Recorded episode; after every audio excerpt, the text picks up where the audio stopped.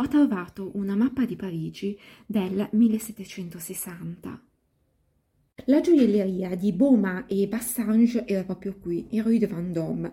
Di fronte c'è il tempio dove stavano i templari e, e infatti il nome della via si deve proprio a uno dei gran priori, e cioè Philippe Vendôme.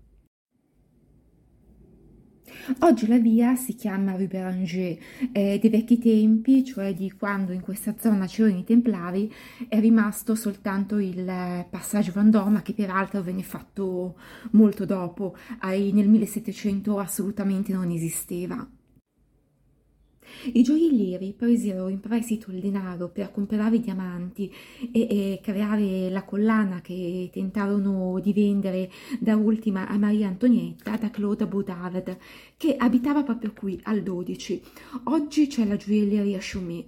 Eh, si dice che lui allora desse delle feste strepitose, avesse delle risorse finanziarie immense.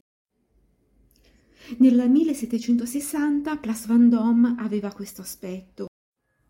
Qui, dove oggi eh, c'è il Museo Anna Frank, abitava la contessa di Boulainvière, eh, la benefattrice di eh, Jean de Valois, poi diventata contessa della Motte.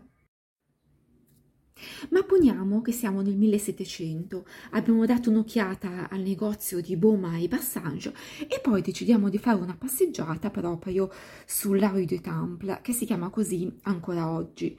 Passiamo di fianco alla, alla casa della Marachesa e, e quasi di fronte, non proprio perché si trova qui in questa zona, c'è l'hotel dove abitava il principe Rouen quando si trovava a Parigi.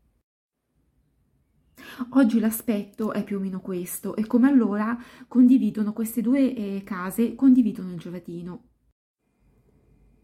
Questi luoghi della prima puntata dedicata alla contessa della Motta e dell'affare della collana. Grazie per ascoltarmi e buona settimana a tutti.